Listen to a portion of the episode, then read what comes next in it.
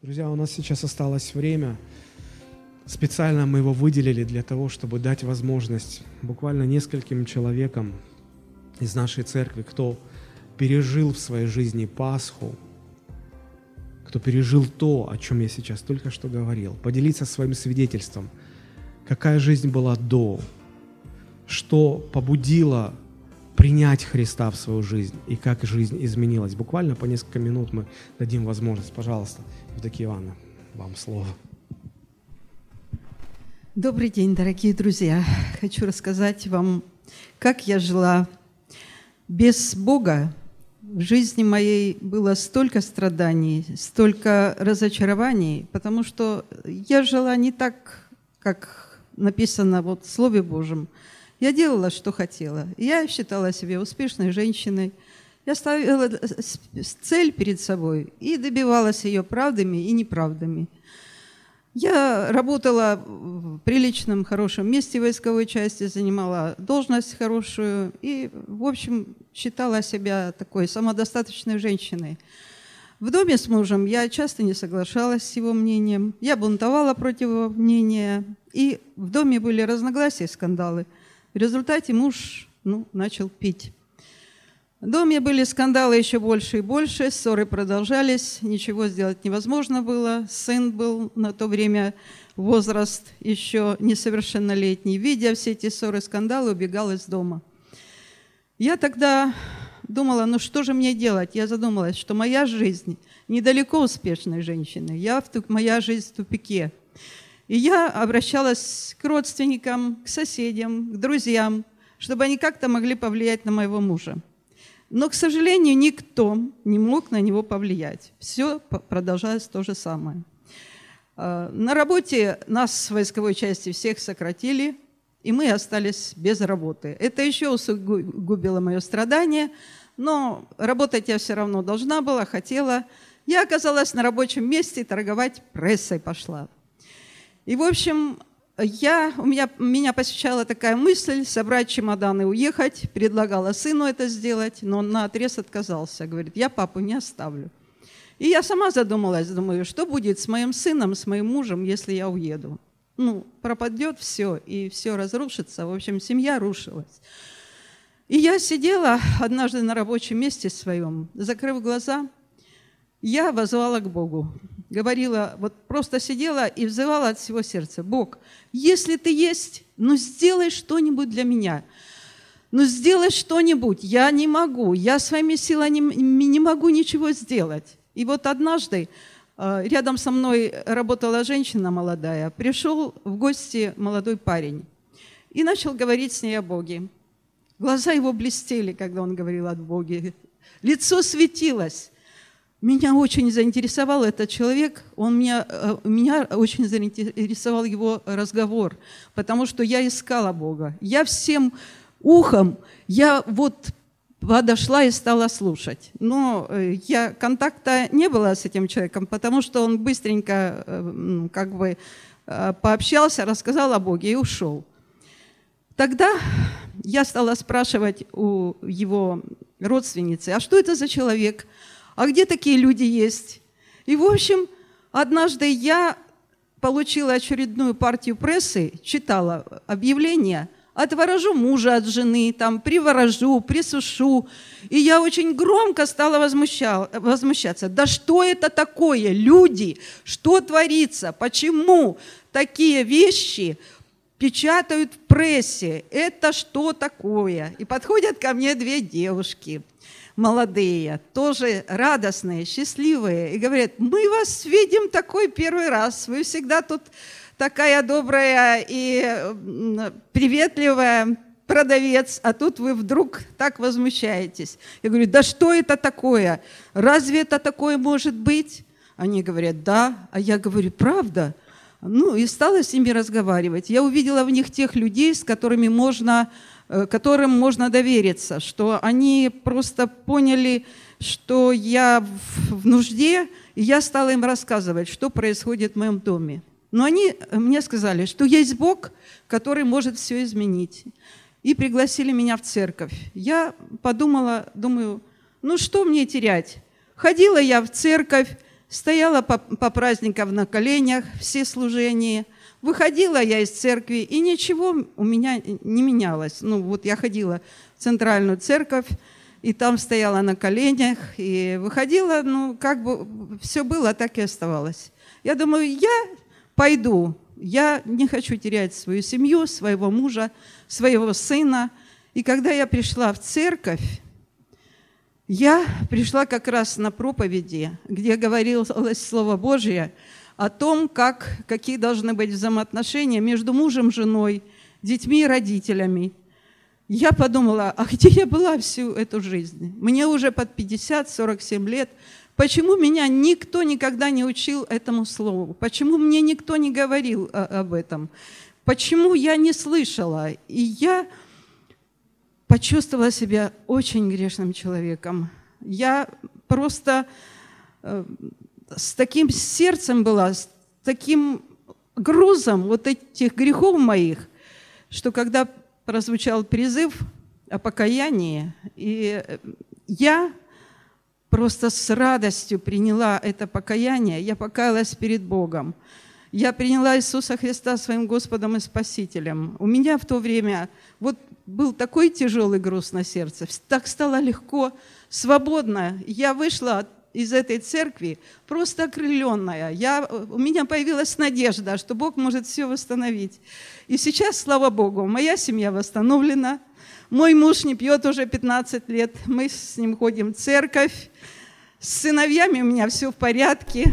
И я поняла, что прежде всего нужно начинать не с мужа или с жены, там их э, учить чему-то, прежде всего нужно начинать с себя.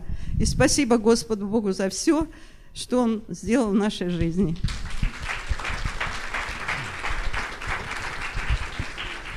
Э, добрый день.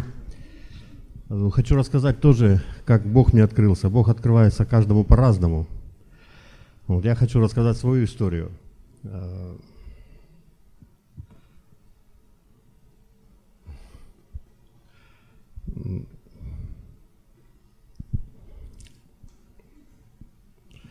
Э, может, может быть, супруга вспоминаю. поможет, потому что вы же вместе пришли практически, нет, да? Нет, я просто вспоминаю, прокручиваю, просто, извините, немного воспоминания давят. Вот, э, когда... Вообще мы пришли к Господу через нашу старшую дочь, вот, и ей на тот момент было 14 лет, а мы с женой были в разводе 9 лет в то время.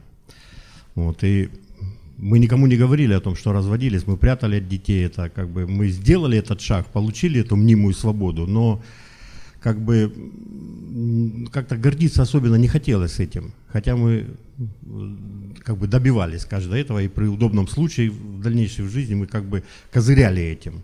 Вот, но другим э, как бы мы особенно не говорили, родным, близким, не хотели их расстраивать, понимали, что что-то что здесь не так, как-то это не, неправильно. Вот. И когда у нас это э, как бы произошло, да, когда вот дочка покаялась и привела маму в церковь, мама в первый же приход в церковь, э, в первый же приход, она покаялась тоже. Вот. Ну, я хочу еще сказать одно такое интересную, важную про себя, то, что я был очень ревнивым. Э, ну, не знаю, как это объяснить. Э, я вообще просто благодарен Богу, что Он именно дал мне Светлану, жену, которая выдержала все это, пока я был без Бога, все вот эти унижения, которые были от меня. Вот, поэтому ну, кошмар был, конечно, в ее жизни.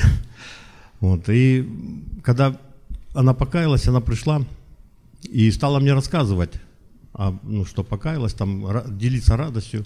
Вот. Но так как я, у меня ревность внутри всегда играла, вот я думаю, хорошо, теперь Бог будет там смотреть за ней. Я еще не понимал, что это там такое, как, как бы, вот. Но на самом деле думаю, ну хорошо, я немножко успокоился, как бы мне стало легче. Вот. Да, как бы, ну, немножко как бы груз такой спал, я думаю, ну, все хорошо, теперь вроде можно как меньше там волноваться, беспокоиться. Вот. И я стал возить их в церковь, потому что жена пришла к Господу, сын э, был 11 лет ему, он тоже выходил на покаяние, писал в то время, э, как мы сейчас пишем на этих, на электронке, он тогда э, ручкой писал все, уже в школу ходил, 11 лет было, записывал проповеди, мысли свои. Вот, и я привозил их, стал возить их в церковь по воскресеньям, вот, ну и так иногда захаживал, послушать там, что говорит молодой пастор. Вот, ну, хорошие, умные вещи, интересные. Мне нравилось, как это все здесь происходило. Вот, и я много раз слышал призыв к покаянию. Вот, и видел, люди выходили как-то. Ну, меня это как особенно не касалось. Вот у меня там своя, свои мысли, своя жизнь была, свои планы на мою жизнь. Вот, ну вот э, 7 января 2001 года это было Э, Рождество, да. Это было Рождество Христово. Вот, и э, также мы пришли всей, всей, всей семьей. Я привез их в, этот, в церковь. Это в другом месте было. Это же церковь, только в другом месте у нас в городе. Вот, и привез их, и ну, тоже зашел, праздник же, все, все ж празднуют, и я же тоже праздную. Зашел в церковь, тоже стал слушать. Вот, и после проповеди опять, как обычно, звучало, призыв звучал к покаянию. Вот, и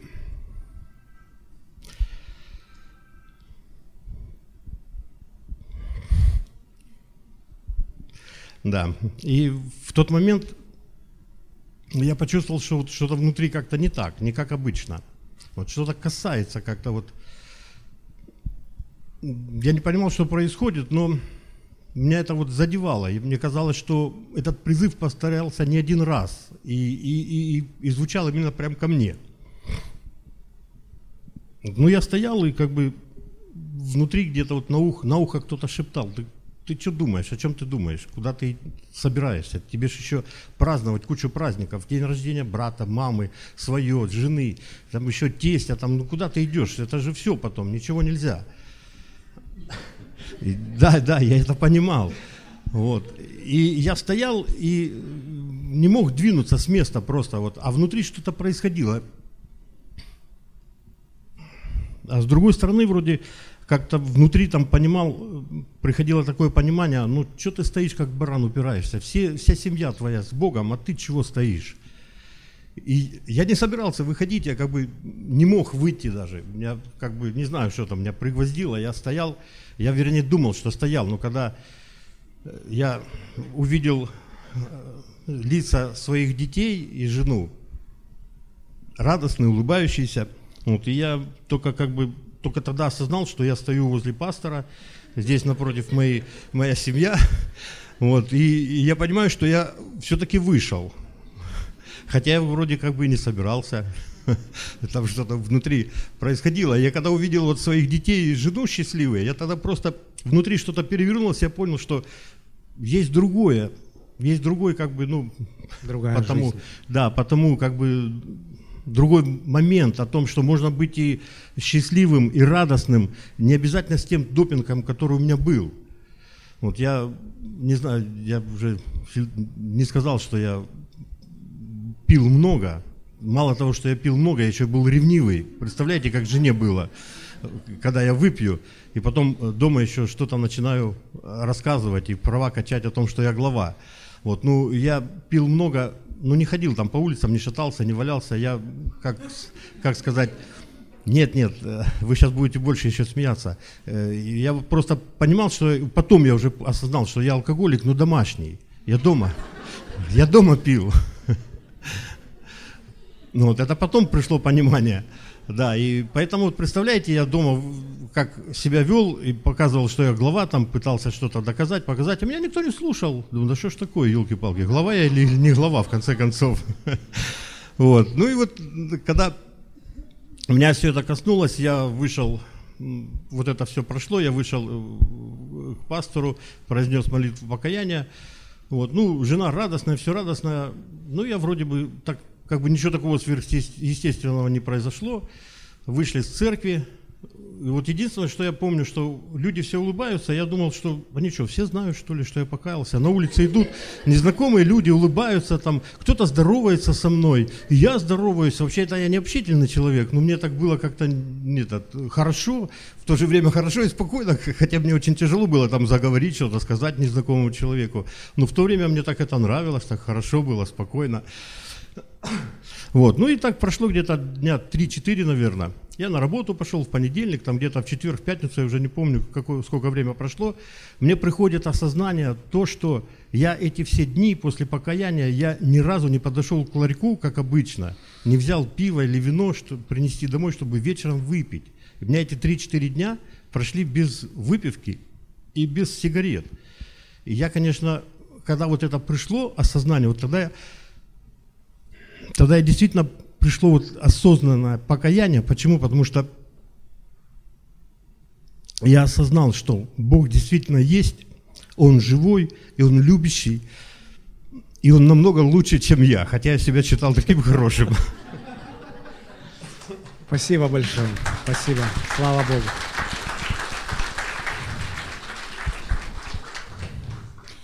Добрый день, меня зовут Татьяна. Я хочу поделиться о, том, о той Пасхе, которая свершилась в моей жизни 17 лет назад.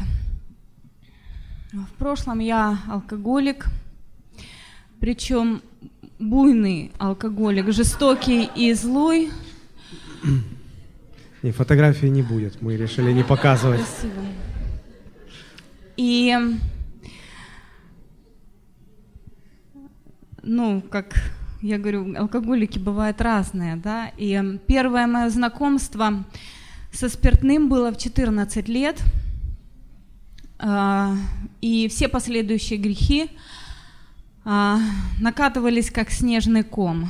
я была трудным подростком, я уходила из дома, я была в той компании, которые не желают иметь родителей рядом со своими детьми, и впоследствии, когда такие вырастают, их называют отбросами общества, потому что они приносят очень много неудобств, боли, то есть ну, аморальное, аморальное человечество. И сегодня, когда я свидетельствую, мне, тем людям, с которыми я недавно знакома, мне никто не верит. Говорят, да брось ты, ну мы все пьем, выпиваем, все выпивали на праздник.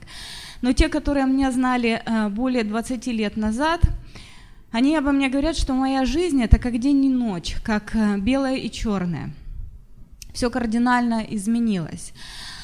А, так вот, когда я, чем больше я возрастала, тем больше я грешила, тем, бо, тем э, более жестокой и злой я становилась.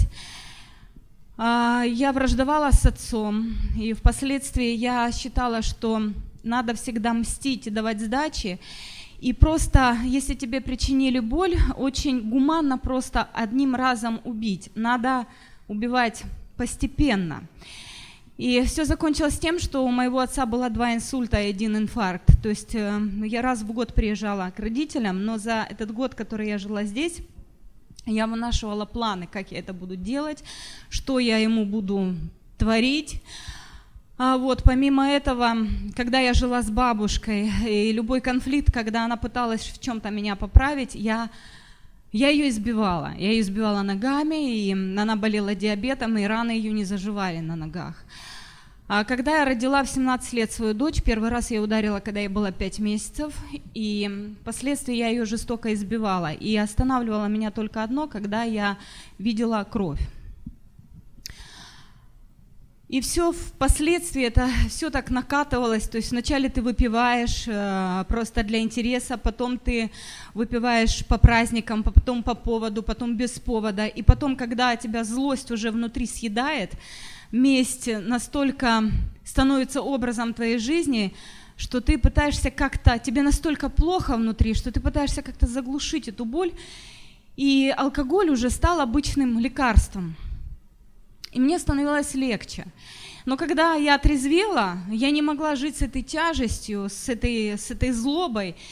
И получалось так, что я постоянно уже находилась в состоянии вот, э, алкогольной вот этой вот, ну, расслабленности. И я стала болеть. Меня забрали в больницу, меня было 23 года, мне сделали в один год две операции.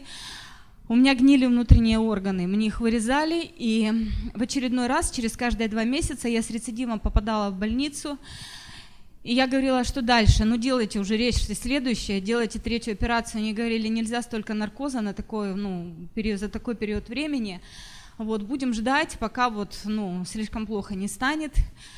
И мы вам ничем не можем помочь, то есть там вот будете жить столько, сколько вот, ну, Господь, Бог уже там усмотрит. Вот, и э, последние два года я жила, у меня было такое чувство, как будто смерть ходит по стопам. Каждое утро я просыпалась от жуткого запоя. Мне было жутко плохо. Утром я зарекала себе все время, что я не буду никогда пить. Но начинался вечер, и продолжалось все как карусель, все заново. А на тот момент дочь моя училась в первом классе. Все родители водили детей а, с 1 сентября, первое время в школу. А у нас было некое по-другому. Она просыпалась одна, ей было семь с половиной, отпаивала она чаем свою проснувшуюся маму, собиралась и шла в школу одна. И однажды она пришла, говорит, мама, а у нас было такое вот, она сказала, мама, ты такая пьяная вчера была. Я говорю, знаешь, мама пьяная не бывает, мама бывает просто уставшей. И она сидела, плакала и говорит, мама, ты была, я, я заползла на четвереньках домой, и она проснулась и говорит, мама, ты вчера была такая уставшая. Мне было стыдно, я не признавала этого, но я хотела быть хорошей мамой, но у меня не получалось. И потом в очередной раз я съездила к родителям, и в Киеве я забрела в какую-то церквушку, православный храм, там не было службы, я просто села, я стала размышлять, и в этот момент я поняла, что я сейчас понимаю, что я разговаривала с Богом. Я сидела и анализировала свою жизнь. И я знала от бабушки, что есть Господь, что есть Иисус, и каждая Пасха – это Христос воскрес, воистину воскрес. Думаю, если Он воскрес, значит Он живой. И я думаю, Бог, я знаю, что Ты где-то есть. И Ты мне не один раз помогал. Но я, я верю, что Ты есть. Но почему же моя жизнь такая проклятая? И но сделай что-нибудь, я не могу так больше жить, я ненавижу эту жизнь. И если, ну, тогда забери меня просто, потому что здесь вот, вот так, как я живу, это невыносимо, это ад. И я вернулась домой, э, устроилась на работу. Я торговала колбасой и меня называли э, Танькой колбасницей на работе, а дома меня уже называли ну, пьянчушкой, потому что и мои, мое окружение, оно видело, что я уже постоянно на стакане. И я познакомилась с верующей, которая мне стала говорить о Христе, ну, а я считала себя слишком э, э, э, религиозно образованной, ну, так как иногда посещала православную церковь. И на приглашение, что в церковь, я спросила, там иконы есть? Нет. Я сказала, да, ну, значит, разговор короткий, мы больше на эту тему не разговариваем. Ну, то есть эта тема не поднимается. Она говорит, хорошо, Таня, я буду за тебя молиться. Я говорю, ну, пожалуйста. И на протяжении четырех месяцев она молилась за меня, и чем больше она молилась, тем больше я уходила в запои. Такое впечатление было, как будто я, я то есть спустилась вообще с тормозов. Я просыпалась непонятно на какой квартире. Я не знала, какое число, я уже узнавала, что прошло два дня.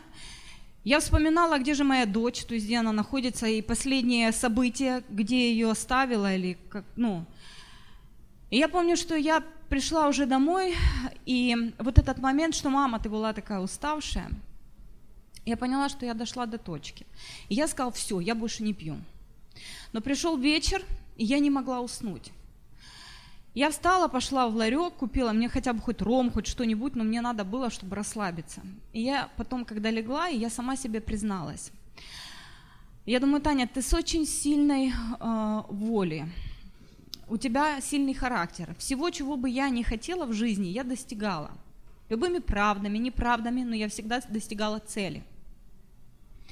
А сейчас у тебя цель, ты пытаешься справиться с этим, чтобы не пить, а ты не можешь. Такое ощущение, как будто ты попал в болото, оно тебя засасывает, и у тебя нет сил больше выбраться. И я подумала, что, то есть я поняла, что я все, мне конец. И я вспомнила э, ту, которая мне проповедовала, девушку. И она говорила о Христе. Я подумала так, может быть, мне этот Иисус, в которого она уверовала, он мне поможет я приняла решение прийти на служение. Это уже была третья попытка, потому что две первых попытки я собиралась идти, а, встречались друзья, братья-побратимы, собутыльники, мы уходили, они говорили, куда собиралась, я говорила, куда, что я собиралась в церковь, а, на что был жуткий хохот, и я говорила, что вот допью до последнее и пойду записываться в монашки. И вот пришел тот день, когда я пришла, никого не зная, был в другом помещении, я села в холле, э, никого не видя, не зная двери, еще зала были закрыты, была репетиция. Я помню, зашел пастор, со всеми поздоровался, и у меня во-первых, я его первый раз в жизни видела, я в таких кругах деловых никогда не общалась, то есть меня можно было найти где-то там под пивнушкой, ну, возле пивнушки или где-то там в общежитиях, вот, я знала, что такого контингента, то есть я не могла видеть, думаю, на, э, значит, учителя моей э, дочери, ну, то есть однозначно нет, педагогов таких не было в школе, но я в глазах, я прочитала, это был взгляд, я поняла, что какой-то вот он, он нечеловеческий, и я в этом взгляде прочитала, наконец-то ты пришла, я тебя так долго ждал. И я застыла. Я думаю, нет, это не человек. Ну, открылись двери, все зашли, то есть прославление, все. И я помню очень хорошо проповедь. Началась проповедь. «Возлюби ближнего своего». Я сидела, кивала головой. Ну, думаю, да, я с этим согласна. Любить надо. Не знаю как, но надо. Но когда пастор перешел к врагам, и говорил о том, что возлюбите врагов ваших. А в этот момент я сама себе сказала, здесь все бредят, потому что врагов надо уничтожать. Я здесь первый и последний раз. Я посмотрела на часы, оставалось до конца служения 10 минут, и мне было неудобно встать и уйти. Думаю, ладно, я досижу эти 10 минут, уйду, и меня здесь больше никто не увидит. И вот когда началась молитва, мы встали, и в этот момент, во мгновение ока, я как будто увидела себя со стороны. Как будто промчалась вся моя жизнь. Я увидела, насколько я жуткое ничтожество, сколько боли и страданий я принесла своим родным и близким. Сколько слез принесла я маме, отцу, дочери. И, и я поняла, насколько я грешная, насколько я нуждаюсь в прощении. И я, я стала рыдать. Я была из тех людей, которые не плачут. И мне обиженные люди чаще говорили, они говорили, Таня, знаешь, крокодилы тоже плачут. Я говорила, не дождетесь. И в момент, когда коснулся Дух Святой меня, я просто, я, раз, я разревелась. И на призыв выйти ну, вперед на покаяние, я вроде как бы и хотела, но я а, поняла, что мое тело просто застыло на месте, я, я окаменела – и обрушился шквал мыслей. Зачем тебе это все надо? Если ты туда пойдешь, все, тебе конец.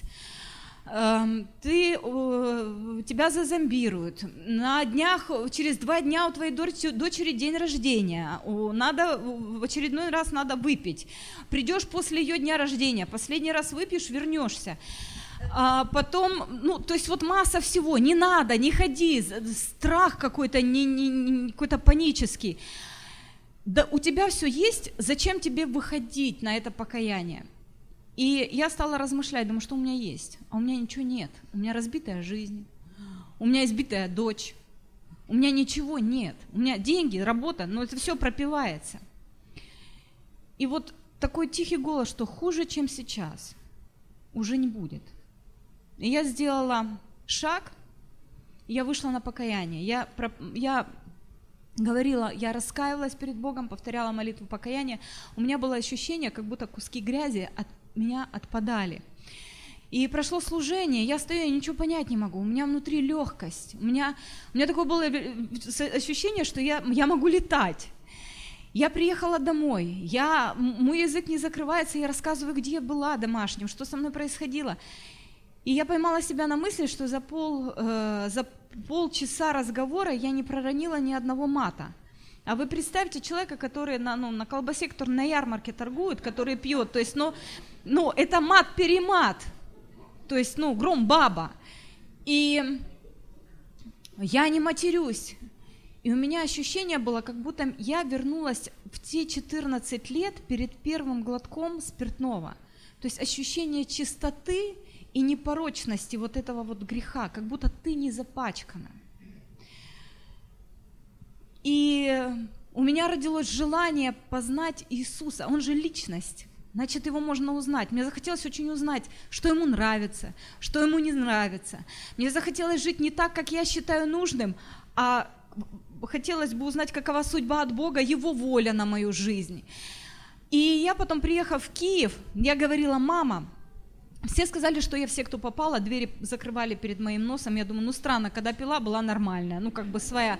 Когда, значит, перемены какие-то, значит, ты, ты изгой общества, и так изгой, и так изгой, ну ладно. И я приехала когда к маме, рассказывала, мама, понимаешь, я, я нашла церковь, там живой Бог, вот пойдем, я тебе покажу. И, это, и я очень долго говорила, мама говорит, я, Таня, я никуда не пойду, и я тебе верю. Я верю, что ты с Богом. Я говорю, а что ты мне веришь? Ну, ты же не видела, не была. Она говорит, всю жизнь я слышала, что ты меня ненавидишь. А сейчас ты стоишь, и ты мне говоришь, что ты меня любишь. Впервые за все время, с самого детства. Ты меня все время укоряла за все. А сейчас, говорит, я слышу слова любви дочери. Я знаю, что тебя не мог изменить никто. Тебя мог изменить только Бог. И вот после всего был еще момент, когда я находилась, э, явился бывший муж в нетрезвом виде, и он, видать, понял, что я больше, ну, бить его никогда бить не буду, а, что значит, ну, ну, как бы, э, позиция, ударили тебя по правой щеке, поставь левую, значит, значит, можно оторваться за все годы на мне. И он пришел и стал издеваться. И помню в этот момент, то есть у нас, ну, произошел скандал, и я прям понимала, меня прям трясло, я, я так хотела его ударить, а он, ну что сказали, подставили правую щеку, ударь по левую. Думаю, нет, это говорит слово, значит, как бы мне сейчас не хотелось врезать, я не буду этого делать. И я помню, я ушла и сказала, Господь, я вот, я буду делать так, как Ты говоришь. И в этот момент я услышала тихий такой, такой вот такая, такая мысль. Вот ты же сейчас разнервничалась, пойди выпей 50 грамм как лекарство, и все пройдет. И тут вторая мысль, я четко поняла, если я выпью 50 грамм лекарства, я навсегда потеряю свою свободу, и я сопьюсь. Эта свобода э, досталась мне очень дорогой ценой, ценой жизни Бога. И я очень благодарна то, что произошла эта перемена, из э, вот этот переход Пасха из алкоголички, танки колбасницы в, в, произошло превращение в дочерь Божью. И я не устану благодарить Бога за это, и вся хвала Ему. Это была моя Пасха. Будьте благословенны. Спасибо. Буквально еще пару минут, еще одна история. Это реальная история реальных людей. Да, здравствуйте. Меня зовут Александр. И я коротко постараюсь, тоже хочется много что сказать, но коротко расскажу, как вот э, в моей жизни произошла эта Пасха, когда Бог прикоснулся к моей жизни. Это произошло 18,5 лет назад. Мне тогда было 24 года, я был таким уже не подростком, как бы молодым человеком, достаточно амбициозным, но где-то уже потрепанный этой жизнью и во многом разочаровавшись, а пережит, пережил 90-е года, эти знаменитые бравые года, когда бывшие все спортсмены тем или иным способом а, зарабатывали себе деньги, братва и так далее.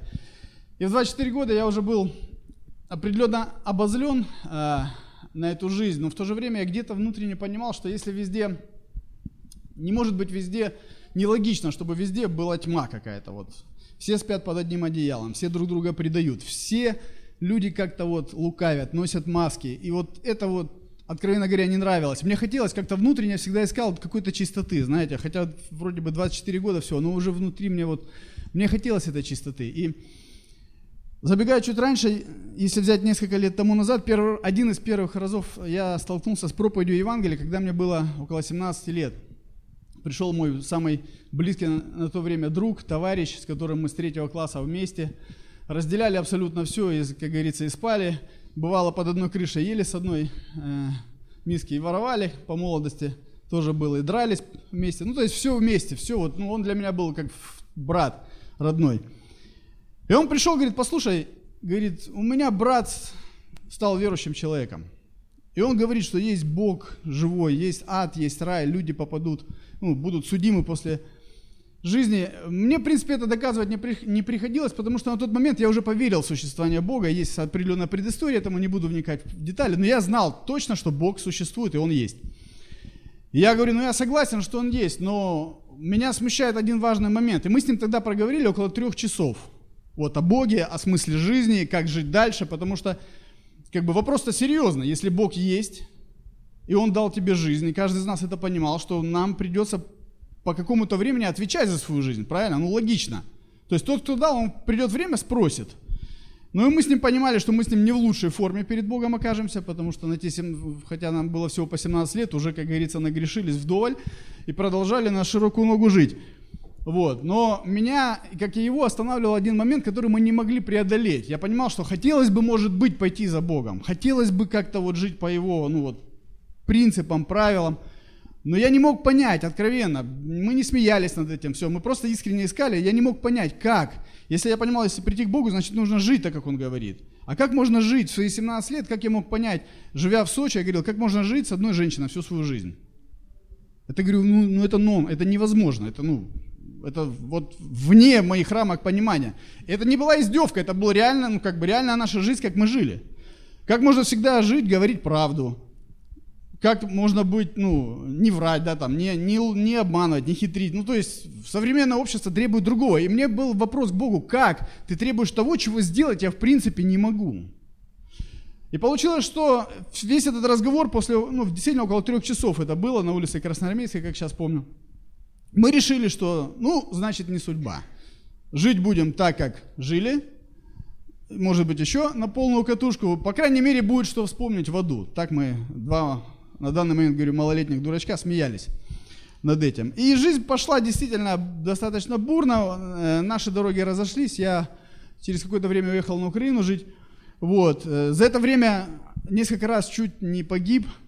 Вот так Господь от смерти провел рядом люди погибали. И знаете, я ему, конечно, благодарен за то, что он сохранил меня, потому что я не, не был возрожденным человеком, я не был верующим в том смысле, как это имеется в виду Библия. Я не знал Иисуса Христа. И если бы, конечно, что-то со мной случилось, то уже было бы ни, ничего не поправить. И пришел, пришло время, когда я узнал, что мой товарищ, с которым мы вот разделяли всю жизнь, я приехал в Сочи на побывку, был на Украине, я узнаю, что он стал верующим человеком. Ну, надо знать моего товарища, чтобы ну, определенно удивиться этому. Это был такой харизматичный парень, э, неплохой боксер, занимался боксом, душа компании, который мог э, запрыгнуть там во время посиделок на стол, взять микрофон у музыкантов там, попросить или отобрать. Ну, 90-е годы были свободные такие достаточно в поведении. И спеть что-нибудь ну, типа Modern Talking он очень любил. Ну, то есть вот такой вот бравый парень, и мне говорят, он стал верующим. Для меня это вот, ну, стал верующим, это все. Вот если бы была женщина, ну вот она стала верующей, это значит не умывать, ну понимаете, да, то есть это все, это, это все, не, не, не, не умываться, а не красить, то есть это вот какая-то бледная личность, безликая, бесхребетная, то есть, ну в моем понимании так. И и я узнал, что он поехал в библейскую школу. Для меня понятия не имел, что такое библейская школа. Я ассоциировал это с каким-то монашеством. Думаю, какой-то монастырь. Поехал, наехал, уехал на Украину. Я поехал на эту Украину, нашел, значит, а, Днепропетровская область, город Александрия, где он там учился. Приехал, вот, ну и жду, жду с ним встречи, значит, мы встречаемся, и всю ночь мы с ним говорим об, о том, что произошло. Я говорю, Алексей, говорю, что произошло? То есть что могло повлиять в этой жизни, чтобы ты стал верующим человеком? И он мне сказал одну простую вещь. Он говорит, знаешь, Саша, говорит, Бог живой. И меня как-то вот немножко покоробило это, я не совсем понял, я как бы, я говорю, да мы-то выяснили с тобой вопрос давно, что он есть, это, это факт. Ну, говорю, живой, говорю, как понять живой? Говорю, ты живой, я тебя могу потрогать, там, я живой. Как Бог живой? Он говорит, пойми, он, он реальная личность, которая воскрес из мертвых, он действительно живой. С ним можно иметь взаимоотношения, он любит тебя. И много-много таких вот религиозных вещей мне после этого наговорил, которые в тот момент я не сильно понял. Но одна мысль, то, что он живой, меня зацепила. И он еще сказал такую фразу, что знаешь, неважно, какой ты будешь в этой жизни, будешь ты богатый, будешь ты бедный, будет у тебя влияние или не будет, ты никогда не будешь счастливым человеком, если Христос, ну, ты не позовешь его в свое сердце.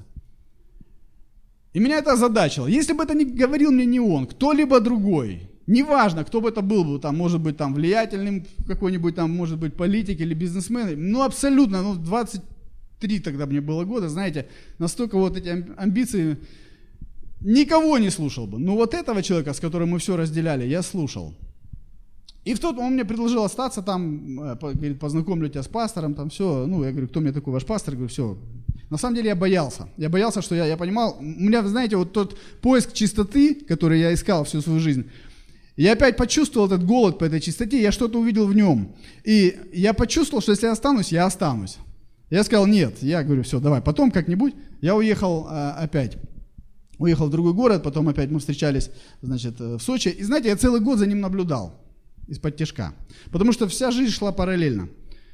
Всегда все было одинаково, все было одинаково. Проблемы были одинаковые, радости были одинаковые, но здесь что-то произошло. Я видел совершенно нормального человека. Я видел, что он продолжает заниматься тем же боксом, э, даже там бизнесом занялся, все. Я видел, для меня самый был большой нонсенс то, что он женился. Поверьте, это было для меня сильнее, чем воскрешение из мертвых.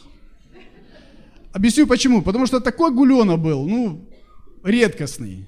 Красив внешне, говорю, душа компании, девчонок всегда было много. Но у него была огромная проблема, он никогда не, он, он не мог никого полюбить. И, и об этой проблеме знал, может быть, только я, может быть, еще кто-то, ну, один человек, я так предполагаю, не больше. То есть у него уже была депрессия в том плане, что как бы кандидата к море, а полюбить человек не может. Это сейчас я понимаю, ходя в церковь, понимаю, что грех, когда ты раздаешь себя налево-направо, он у тебя забирает, и внутренний мир твой рушится, и потом у человека такая пустота, это сердце становится пустым, как вот огрызок от яблока. Тебя надкусили там, надкусили там, надкусили там, и в итоге ты, ты внешне красивый, внешне все хорошо, а внутри ты пустой, ты не можешь полюбить. И вот и у него на этой почве как бы он даже ну, выпивать стал. И тут он женился.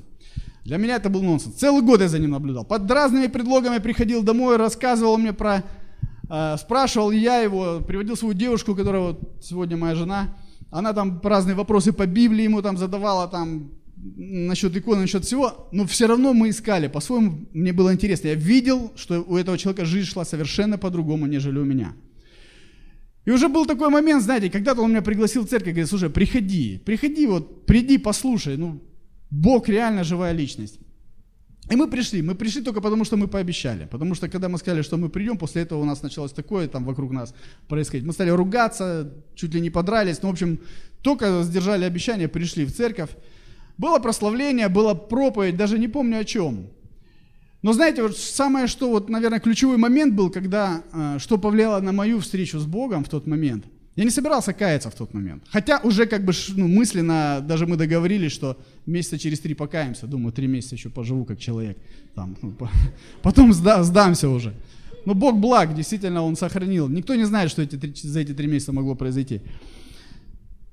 И когда был призыв к покаянию, пастор вышел, э, это был другой зал, это была высокая такая сцена, и он сказал, что кто хочет принять Иисуса Христа в свое сердце, раскаяться в грехах, э, выходите, э, поднимайтесь. Нужно было подняться на сцену перед всеми. То есть сейчас там такая высокая сцена. И я помню, знаете, вот началась такая борьба у меня внутри, что она меня натолкнула на то, что как бы как подтверждение того, что действительно что-то есть. Потому что я понимал, что никто мои мысли не знает в этот момент. И у меня часть моей души говорила, ты же это искал, ты же искал этой чистоты, ты же видел это в твоем друге, ты же, ты же вот это хочешь, уже сколько лет ты ищешь. И кто-то также мне очень логично и планомерно убеждал, что это тебе не надо, это не для тебя, ты не готов, ты же обещал через три месяца, еще есть время. Ну, то есть такие логические доводы, думаю, боже мой, как будто я схожу с ума, стою, я понимаю, никто в округе не слышит, не слышит. проповедник меня уж точно не слышит, мои мысли, хоть даже, думаю, там он телепат или кто, но у меня внутри такое происходит, что я, вот это меня просто шокировало, шаг вперед хочется сделать и два назад, шаг вперед, два назад. И я вспомнил слова, это мгновение ока все происходило, люди стали выходить на покаяние, там уже еще раз тебя позвали, еще раз, я ж не выхожу, стою как вкопанный там. Мне моя будущая супруга уже показывает, выходи. Я говорю, нет. А внутри вот эта борьба, которая... Я вспомнил мысли, э, слова своего, своего друга, он говорит, послушай, есть дьявол, который борется за твою душу. Бог и дьявол, они сражаются за твою душу. И я это думаю, вот это, наверное, есть. А почему, что, что тут такого? Простите, 24-летнему парню выйти признаться, что я греховен. Ну, на меня посмотреть тогда можно было, ну, как бы, ну, не надо было быть сильно там проницательным человеком, чтобы это понять. Там все на лице написано. То есть, думаю, кого-то я удивлю? Нет. Почему я не могу выйти? Почему я не могу просто помолиться и попросить, чтобы Бог меня простил? Что меня держит? И я понял, что вот кто-то или что-то меня держит. И знаете, уже самый последний момент, как бы из огня, как в Библии написано, уже все, пастор отворачивается, поворачивается к людям, которые вышли на покаяние, говорит, давайте повторяйте эту молитву за мной, мы будем молиться. Я просто выскакиваю пулей, вот поднимаюсь на эту лестницу и начинаю молиться, закрыл глаза, повторять слова, вкладывая свое сердце. Что-то стало происходить, слезы потекли. Я когда закончил, сказали мы аминь, открыл глаза, как будто, знаете, вот очки какие-то с меня сняли. Килограмм 20 груза, который я носил всю свою жизнь, я не замечал, вот ушло, просто ушло. Мне стало так легко, такой мир меня наполнил. Я думаю, Господи, что произошло? Смотрю в окно, небо голубое, трава зеленая, все как-то, вот как будто очки сняли, знаете, когда после ну, солнечные очки снимаете, вы видите все в сочном цвете. Такой, и мир, такой мир меня наполнил. Я прям вообще был в восторге. И под такими впечатлениями, Господи, думаю, вот я четко понимаю, меня простили. Вот я четко понимаю, меня простили. И я спускаюсь по лестнице, и тут встречается парень армянской национальности, а, буквально минутку предыстории, ненавидел всех людей кавказской национальности. Не, не, не, не любил, ненавидел. Были тому причины, массовые стычки, где-то подставы, какие-то предательства, неважно. Но сейчас я могу сказать, что это делает дьявол, межнациональную разню. Э, вот эту вот, ну, вражду, вернее. Тогда я этого не понимал, просто ненавидел и все, ну, абсолютно не переварил. Армянин стоит, улыбается, говорит, поздравляю, брат, обнимает. Я обнимаю его, сам думаю, что со мной происходит, знаете. И я замечаю, вот в моем сердце нет вот этой ненависти. Вот серьезно, нет неприязни даже, не то что ненависть. Я вот, вы поймите, я под эмоциями, я вот пережил этот мир, все. И я ему начинаю, первый раз вижу человека, я ему начинаю все рассказывать. Слушай, я, брат, я не понимаю, я вас, армяне, вообще говорю, вот вообще говорю, ну, вообще. А ты меня сейчас обнимаешь, я говорю, даже ничего не чувствую, у меня как-то наоборот какой-то мир как-то вот, но он, он уже был служитель зрелый, он все прекрасно понимал, что Бог меняет в долю секунды сердца человека, что он вот разрушает вот все вот это вот порочные связи, все вот эту ложь, которую дьявол ну, посеял в нас, эту вражду межнациональную, он все это мгновение ока может убрать. И он это сделал, Господь. И он говорит, все нормально, я тебя люблю, приходи ко мне на чай, он нас пригласил на чай, после этого мы действительно этот самый, после этого пошли к нему на чай. Я, знаете, хочу сказать, что действительно Бог живой. Он изменил мою жизнь очень сильно. Он повлиял на взаимоотношения с моей будущей супругой, и мы вот уже сколько лет вместе. Я могу действительно сказать, что я не изменяю своей жене, чего я так боялся тогда, что это невозможно сделать. Знаете, потому что я не знал, что Бог дает силы вот, быть свободным от этого рабства греха.